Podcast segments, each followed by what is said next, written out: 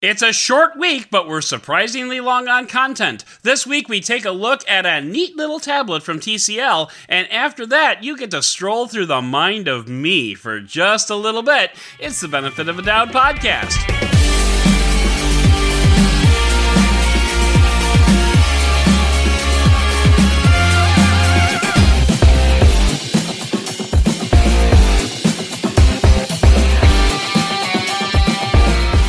Hello welcome to the Benefit of a Doud podcast. I'm your host, Adam Doud, and this week we're taking a look at the TCL Tab from Verizon through the lens of two other tablets that I've already reviewed this year. Then, as promised, I'm going to talk about a new laptop that came my way, but I'm not reviewing it just yet. That will come, I promise. Rather, I'm going to take you through the journey that is my thought process on how I ended up buying this new computer. And we'll get to that. But first, we need to get to the news of the week.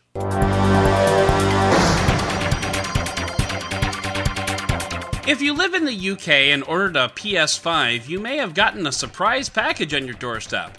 The surprise is that the package did not contain a PS5, but rather cat food or a George Foreman grill. Now, Far be it for me to look down on any dietary choices you make for your pets or deny the usefulness of a good George Foreman grill. And by the way, fun fact I once barbecued marinated chicken for 30 people on a George Foreman grill. And you know what? It was amazing. Anyway, it seems that Amazon workers in the UK are making off with PlayStation 5s and delivering something that decidedly is not a PlayStation 5. Other users are reporting that Amazon delivery drivers are driving up to their houses, marking the package as delivered, and driving away, having not gotten out of the truck at all. Now, obviously, these are despicable acts, and I understand that the gaming system is in high demand, but come on, people. It's a gaming console. Again, I'm not trying to yuck anybody's yum here. I've already made it very clear that I am not a gamer, but still, it's just a PS5, people. It's not even the most expensive thing I've ever ordered from Amazon.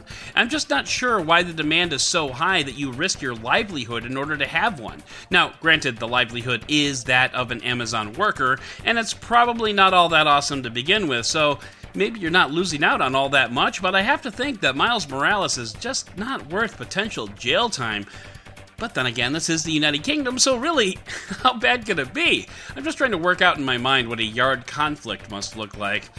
Pipe down there, my good man, and you implying that Earl Grey is the superior tea? That is something by which I cannot abide. I'm afraid we must resort to fisticuffs. Hell, they probably even have a PlayStation 5 in the common area, so maybe you'll get what you want after all. TikTok, which may or may not have been banned by the time you hear this, has its first 100 million follower creator. She's a 16 year old dancer from Connecticut named Charlie, with an I, D'Amelio.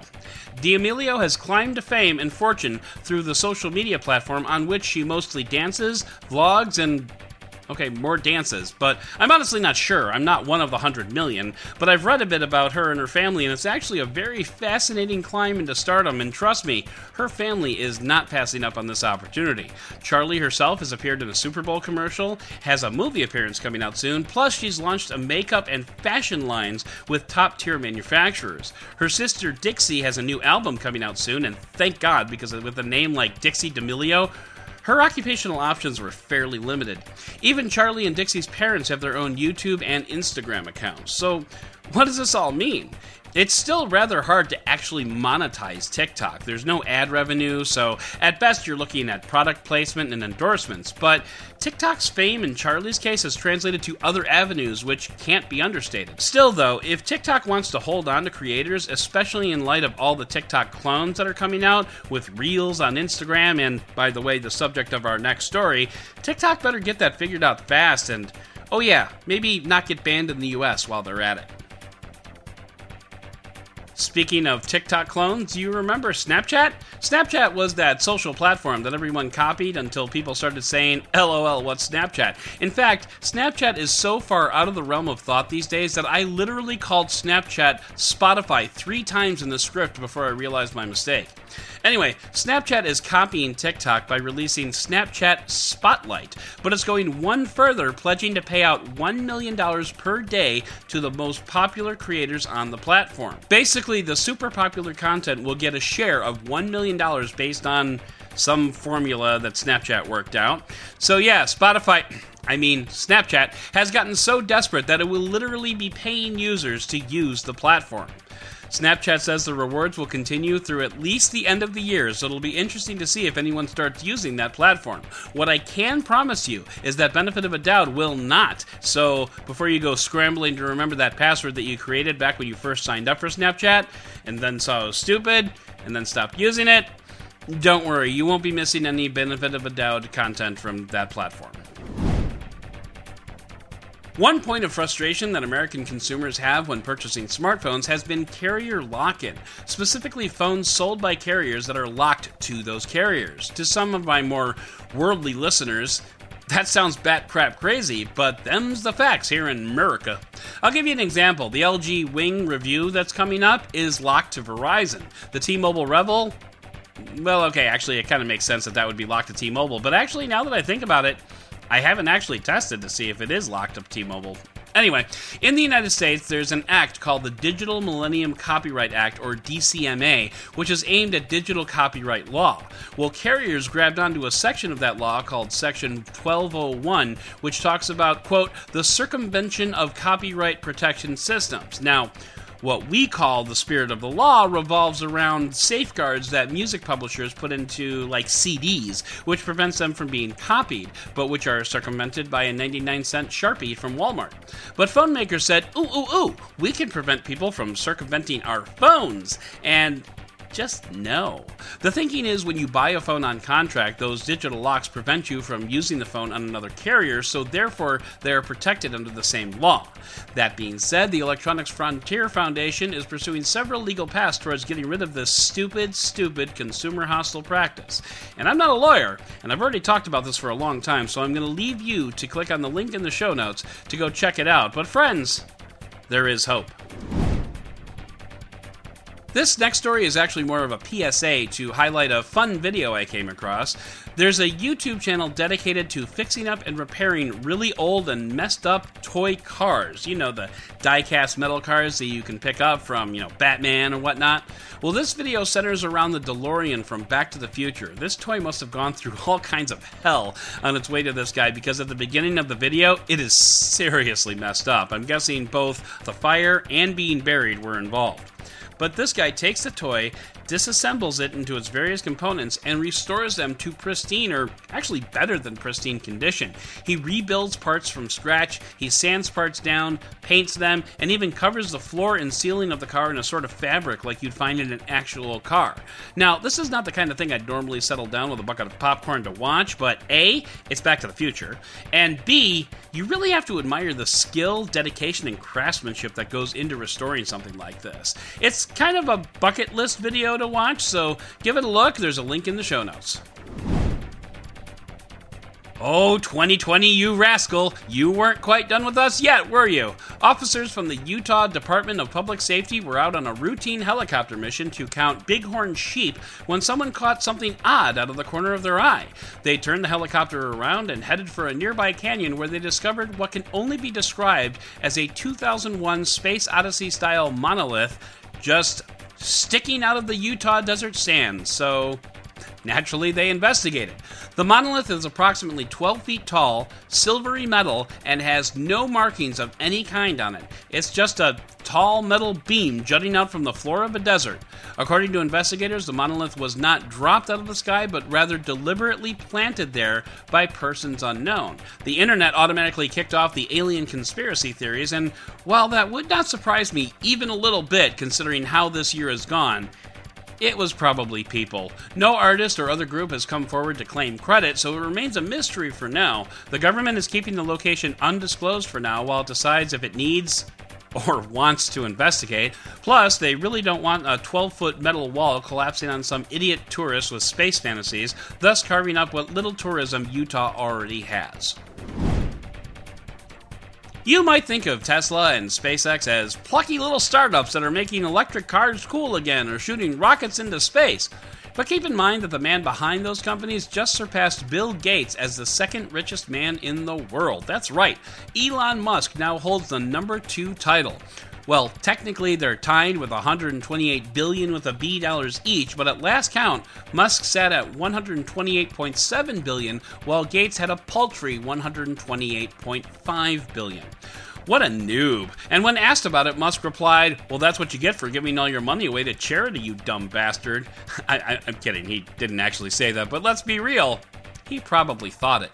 Anyway, Tesla stock in particular has been crazy good this year, rising by approximately 500% or so during a pandemic and economic crisis. And honestly, good for Musk and good for Tesla. I've been known to harp on Musk in the past, and let's be honest, you have to be pretty smart to do what he's done over the past several years. That doesn't mean I won't call him out when he says something dumb or when karma comes around to kick him in the tail, but overall, I respect the man for pushing technological boundaries and somehow making it profitable.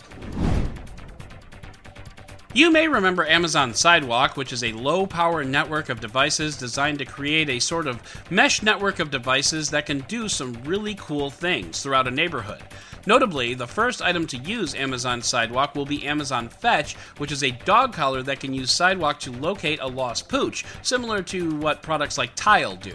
If a dog gets loose and passes by a Sidewalk enabled device three blocks away, you can get that location sent to you over the anonymous network. Well, Amazon is rolling out Sidewalk in the very near future, and it's coming to a selection of Echo and Ring devices, and it's on by default. What that means is that a majority of Americans who buy or already own these devices will be anonymously broadcasting and receiving signals from sidewalk devices like Fetch. But in the fine print, you're also giving Amazon access to use some of your internet bandwidth to transmit anonymous signals to other devices in the network, and by the way, back to Amazon's home base as well. Now, Amazon promises to cap this bandwidth heist at just 500 megabytes, which is not a lot, all things considered, but still, Amazon isn't really planning on what's the legal term that I'm looking for? Oh, right, actually telling people that they're doing it beyond the normally incomprehensible terms of service. In the long run, I like what Sidewalk is doing, and I really don't think that 500 megabytes of data will make or break any network or Wi Fi connection, but Amazon. You gotta tell people, and you gotta tell them clearly what's going on because this will look bad if it ever becomes a thing. I mean, it's kind of a thing now, but if people ever get mad about this, that's going to be hard to recover from. So get out in front of it now. That's friendly advice from your buddy, your pal, Adam. And finally, you may have noticed last week when we talked about the Apple M1 chip and the reviews that dropped from bloggers and tech reporters aplenty. Well, it's not all wine and roses, as Patrick Moorhead of Forbes will tell you. Moorhead has a review MacBook Pro that he bought, presumably, and we'll get to why I can presume that in a second. His experiences with the MacBook Pro are not awesome. Specifically, Moorhead seems to work in an enterprise oriented vertical and uses things like Office Suite, Logitech apps, and the Adobe Suite, and more. Now, I get where he's coming from. Most, if not all, of the apps that Moorhead tested were not native ARM on Mac apps. They're enterprise software that businesses and larger corporations use, and in that sense, his concerns are 100% justified. He had crashes and bugs and error messages on many of the apps and services that he tested. So, yeah, I get that he's not having the amazing experience that other reviewers reported last week. But Moorhead starts off his review by using the term, air quotes, Apple chosen reviewers, which to me strikes an unnecessarily critical view of not only the reviews, but the reviewers themselves. Throughout the piece, he references, quote, Apple and early reviewers, and the fact that they didn't find all these warts and foibles. Now, I can understand the frustration. Totally get that. But the implication that those reviewers, like, what, held back negative opinions because they were Apple chosen is disingenuous at best. I think it's more likely, respectfully, that if you're going to buy an Apple MacBook and then load Microsoft Office and Microsoft Teams and Microsoft Skype and Microsoft Xbox controller, well, dude, maybe you just brought the wrong laptop. I'm just saying. Additionally, and I believe David Ruddock brought up this point, but most tech reviewers that published early reviews of the MacBook basically live in web browsers. We're not loading Microsoft everything onto our computers just to get to work. For example, I switched to a brand new computer this past weekend. I loaded OneDrive and Google Drive, and I was able to start working literally within minutes. The only exception to that was Adobe Suite, which I had to download and install those. But everything else that I do is in a browser or in the cloud or both. So, yeah, our use cases are definitely different than yours. And that being said, many reviews that I read of a new MacBooks did indeed account for the Adobe Suite. Many others did point out occasional stutters from Rosetta 2 apps, and I need to be absolutely clear on this point. Patrick, your position is 100% warranted. Nay, it's necessary. There are a lot of people in the enterprise and Microsoft space, and they need to read reviews based on what they do, not based on what some millennial who regularly works out of a Starbucks does. And speaking of those millennials, not a single one of them, and I mean not one, Patrick, tried to install WinZip. Come on, Patrick. WinZip?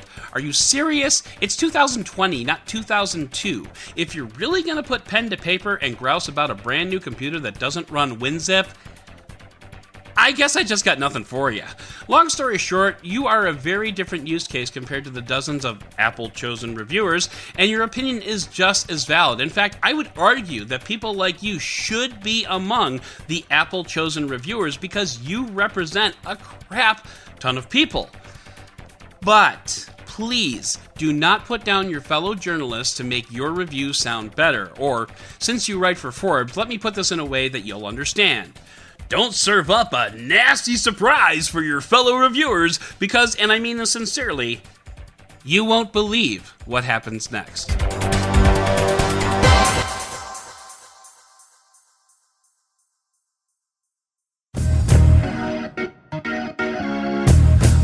Look at a lot of tablets on the show, and it's basically because I really like the idea of tablets. They're super niche, don't get me wrong, and they're certainly not for everyone. In fact, if you have a big enough phone, they're not really for anyone.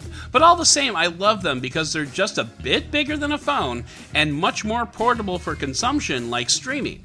In my world, tablets are basically Netflix boxes with, frankly, little else to offer. But in this case, I'm using the term Netflix to talk about streaming like most people use Kleenex to talk about facial tissue. It's just in the lexicon. But in my case, I'm also using the term Netflix to talk about other forms of consumption like reading, light web browsing, even shopping, and super light tasks like that. There's an experience that you can get on a tablet that you can't get on a phone or don't want on a laptop, even a two in one. So when Amazon released the Kindle Fire HD8 Plus this summer, I grabbed one up. And when Lenovo asked me to take a look at the Lenovo Smart Tab M8 with Google Assistant, I said, sure thing. And when TCL launched a TCL Tab on Verizon, I suddenly had three very similar tablets to take a look at. Now, I've already done a full review on the Kindle Fire HD8 Plus, and I've already looked at the Lenovo Smart Tab M10 with Google Assistant, which is basically the Smart Tab 8 minus 2. Other way around. Sorry about that. You know what I mean. Now I've got the TCL tab to look at, and while I probably could do a nice review of just that one and call it a day, I've decided to complicate my life and this podcast episode by looking at it through the lens of the other two. Because I can, and because this tablet actually resides at the intersection between these two tablets. In the Venn diagram of the Amazon Kindle Fire HD8 Plus and the Lenovo Smart Tab M8 with Google Assistant, this tablet lies at the center circle with a refreshingly short name of TCL Tab. God, that felt good just saying that. And if you're wondering how I arrived at that conclusion, look no further than the hardware. The plastic casing of the TCL Tab is not air quotes premium as the Lenovo Smart Tab, but it has a nice soft touch back, which is far, far, far superior than the Amazon Kindle Fire HD8 Plus. And folks, let's just get down to brass tacks here. When it comes to build quality, materials wise, the Kindle Fire is a hunk of plastic. The TCL Tab is a hunk of nice plastic, and the Lenovo Smart Tab is the best with a glass and metal finish. But this is a tablet meant for consumption. I have no problem with the TCL Tab's build but I have to call the Lenovo Smart Tab the premium one because it's glass and metal, and I don't want to harp, so let's move on. The TCL Tab also has a feature that neither of the other two have a fingerprint sensor, which, yeah, yes! In this case, the power button doubles as a fingerprint sensor, which I love so very, very much. When it comes to biometrics, finger is always greater than the face, and this is coming from an iPhone user with Face ID, which I'm sure I'll talk about more on another show. I'd like to say that in the absence of a full Face ID system, a fingerprint sensor is a must, but you know what? Even when there's a Face ID sensor, you need a fingerprint Apple. So just add a fingerprint sensor Apple and everybody else, but you know, mostly Apple. On the inside, I have two complaints about this tablet. The first is the paltry 32 gigabytes of onboard storage, but there are two caveats with that. First, the storage is expandable, so there's that. Plus, when I asked a TCL rep about this, they answered quite fairly that the 32 gigabyte iPad is $329, while this 32 gigabyte tablet is under $200, and this one comes with LTE connectivity. That is a very good and fair point, but that being said, Android tablets are not, and likely never will be, iPads. Speaking of which, I mentioned earlier that this is a Verizon tablet, so yes, there is LTE connectivity. In the case of my review unit, I did not have a Verizon SIM, so I wasn't able to test that at all, but the SIM tray is there, and presumably if you buy one from Verizon, you'll be getting a plan and whatnot. That's 4G capability BT dubs, not 5G, but then it's Verizon, so it was never really 5G to begin with. On the inside, you've got a Snapdragon 665, which performs eh, fine. Again, for me, tablets are Netflix boxes, so it doesn't need to be super powerful. There's 3 gigabytes of RAM, which matches both of the other tablets. There's no wireless charging, but the tablet does have reverse charging, which could be a nice add on if you happen to fall in that very, very small niche. Overall, this is a nice feeling tablet that's easy to hold, small, and lasts for days of light use with a 5500 milliamp hour battery, though I can't speak to how it holds up with cellular connectivity. Oh, one other note here. The other criticism I had the haptics on this tablet are outright terrible mush. There's really no other way to describe them. I was actually tempted to just turn them off, and frankly, I'm not sure why TCL bothered to put such a terrible haptic engine in this thing in the first place. I would have rather just saved five bucks, to be perfectly honest. Anyway, onward. On the software side, the tablet ships with Android 10, which is, you know, fine. Android 11 is out, I'm just saying. But this is a mostly stock Android build with the Google feed on the left and the app drawer. I did not go with gestures on the tablet because it's a tablet, so I much prefer the navigation bar. I sure wish TCL would steal the productivity mode from Lenovo Smart Tab that I love so much, but I get it. Of course, I wish every OEM would steal the productivity mode from the Lenovo Smart Tab, so yeah. I also wish that TCL brought over its folder mechanic of swiping between folders, but folders work differently on tablets than they do on phones, so I get why they didn't do that. The main thing that I miss from the Lenovo tablet is the dock and Google Assistant that Lenovo brings. Now, I don't expect TCL to outright steal that idea, but I'm just saying, TCL, it's a good idea. But the TCL tablet is light enough to, you know, sit on a table between Netflix binges and reading sessions. It's noteworthy to point out that this tablet became my primary reader for Kindle books, even above my Kindle Paperwhite, which is a distinction that no other tablet, including the Kindle Fire HD8 Plus, has ever claimed. The performance on this tablet is not the best, but as I've said time and again, how fast do you need it to be to be a Netflix box? You're not playing Call of Duty on this thing, so for a light portable consumption device, it definitely fits the bill. In terms of price, it's not a lot to ask $200 for a tablet with LTE connectivity. It's more expensive than the Kindle Fire HD8 Plus, but it's also better built with a better operating system and a fingerprint sensor. Overall, though, all of these tablets are good at what they do, which is to consume media, and that's all you can really ask for. All of them are on sale for Black Friday, and if you force me to spend my money on one, I have to think that TCL gets it. Honestly, the fingerprint reader is that important to me. Plus, the ability to actually have a decent app ecosystem, which Amazon just does not have. You can check out links to any of these devices on benefitofadoud.com, so head on over there this weekend if you're looking to score a deal.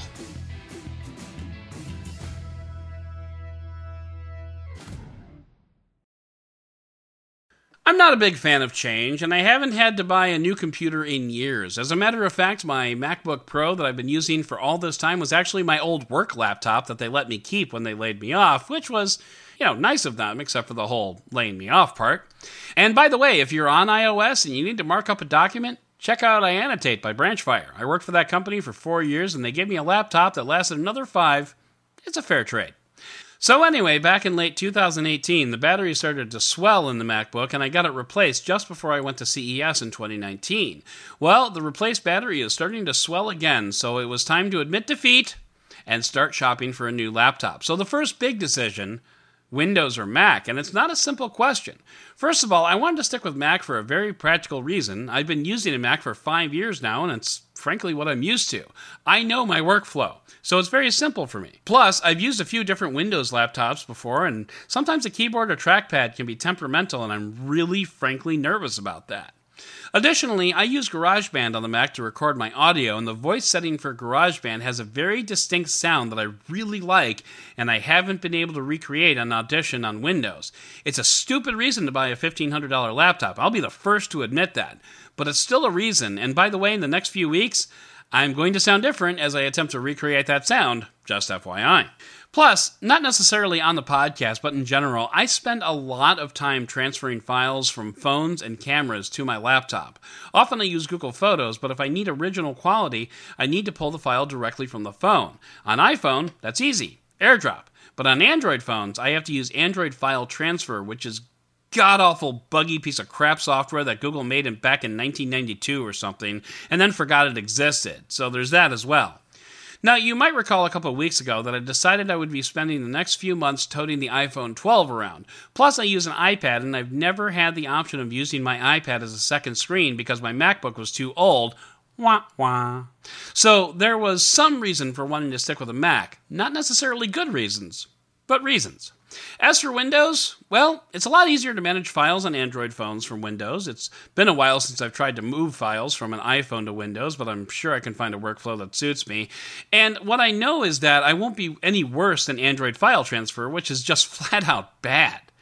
Anyway, Windows offers a wider variety of hardware options. Apple pretty much just has the MacBook Air and the MacBook Pro, End of list. And before you ask, yes, I need to have a laptop for the sake of portability. When my industry normalizes, it won't be weird for me to head to shows and launches and the like, and I need to take my computing with me.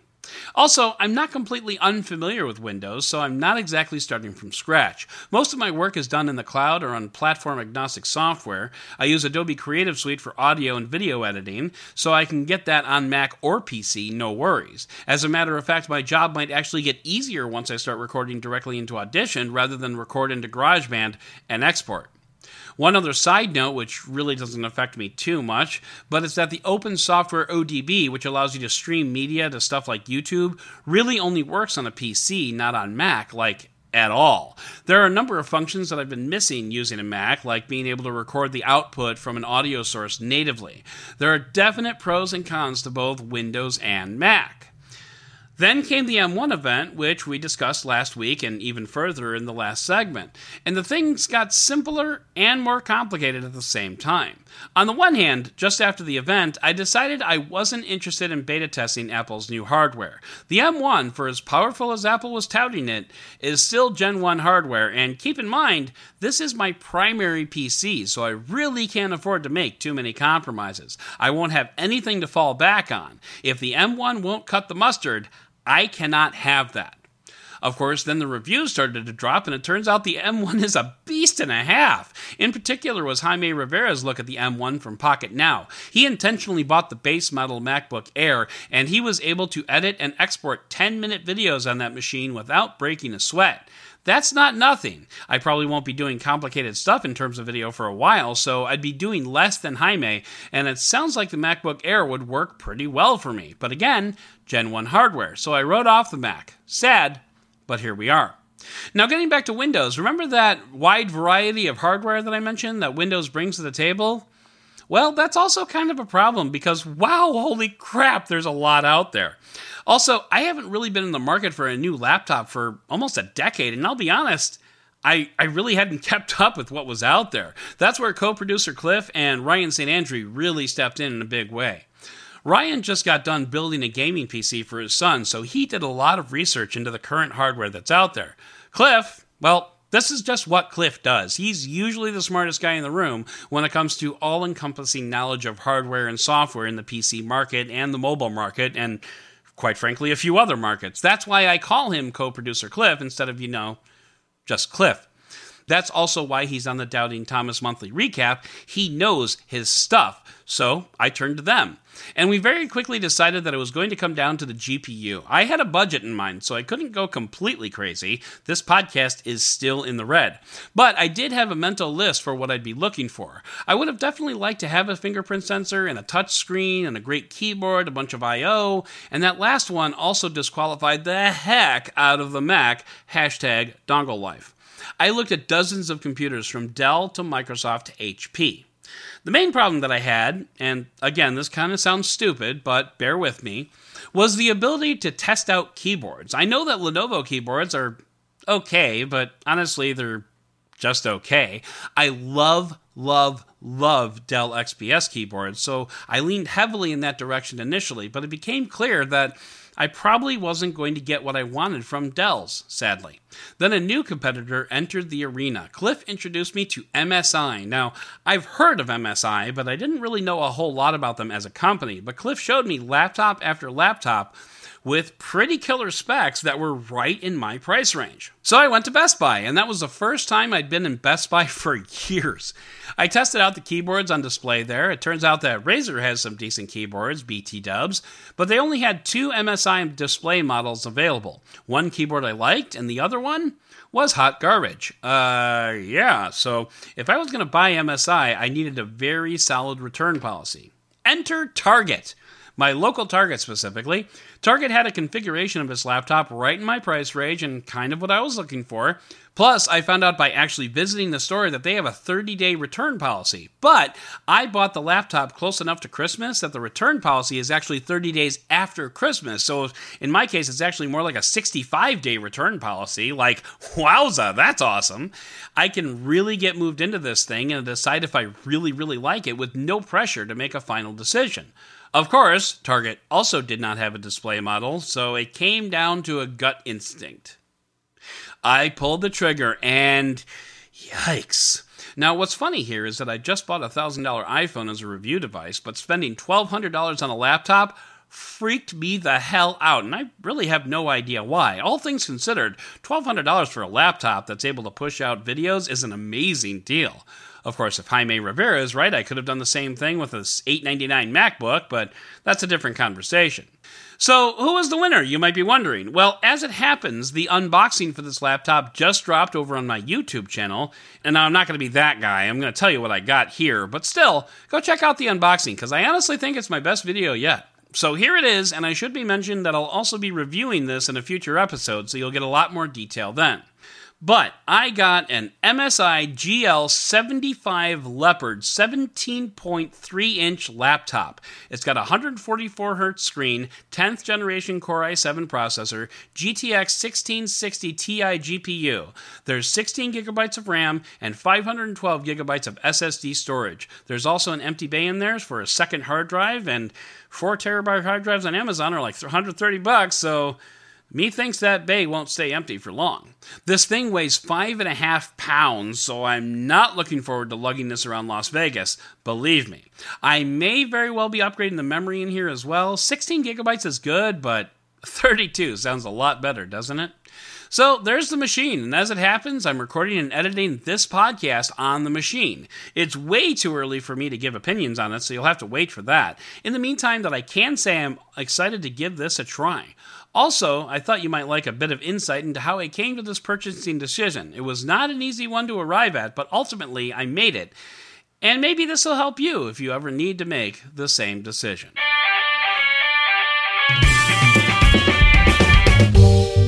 So that's going to do it for this episode of the Benefit of a Doud podcast. I'd like to thank TCL for the TCL Tab Review Unit, and I want to remind you that TCL received no editorial oversight nor preview of this show. They're hearing it for the first time alongside you.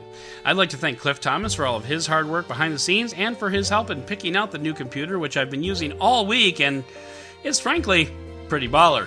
But most of all, I'd like to thank you for listening and for giving me the benefit of the doubt.